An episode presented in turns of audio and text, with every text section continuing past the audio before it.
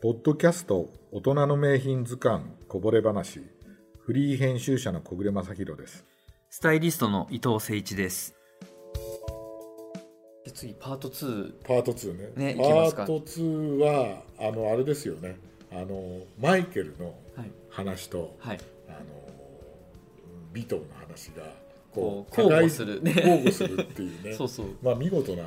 構成のはい。映画でしたけどで本当はね初めその今回ちょっとバンドカラーのシャツを紹介してるんですけうど、ん初めはグレンチェックのね、うんマイケルが着て着てたたグレンチェックのスーツを実はグレンチェックかシャークスキンのスーツを探してたんですそうねあのえっ、とシルクかリネンが入ったような折り柄の、うんまああの冒頭のシーンでも出てくるんですけど、うん彼が着てグレーのスーツなんですけうど、んうんそれがなかなかなくて、でまあいろいろ小暮さんともねうん試行錯誤してっていうそかうあだよねの見直したり、そうだよね意見交換してあの尾藤のねうんあの過去のあのディデニーロがやってる時のあの1917年のニューヨークシティの時の,、うんまあ、あのシーンから、うんうんあの今回バンドカラーのねそうですよねシャツを撮ったっていう。でちゃんとあの伊藤さん借りてきていただいたえあのスタンドカラーのシャツはそうちゃんとスタッズ付きで、はいいかにもあのハードカラーを取りましたっていう、うんね、そういうディテールを持ったスタンドカラーあれなんてい言ってましたっけあの小暮さんあのスタンドカラーは、うんなんであんあんなってたのうもともとあの時代だから、ええみんなあのハードカラーで、うんあの襟だけ取り替えられ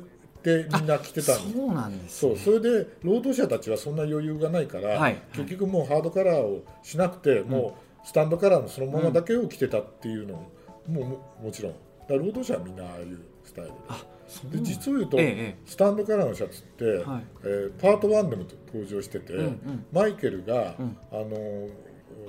えー警警察長官はいはいはいか、はいはあいのと2人を殺して、うんシシリに逃げていくじゃないですか、うんでにシシリに逃げていくと、んマイケルも1940年代の格好なんだけど、うんあのシシリに行くとばスタンドカラーを着てるんだよね。そうやってつながってんですねちそょうっとねスタンドカラー着て、んでなんかスーツの上のだけのベストを着て、はいはいはいそれでウ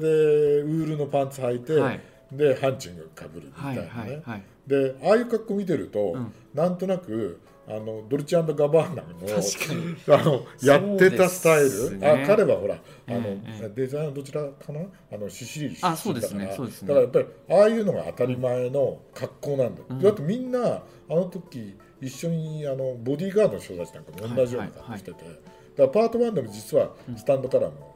出てくるんで、パート2でまあ尾藤の若かりし子で出てくるんだけど、はいはい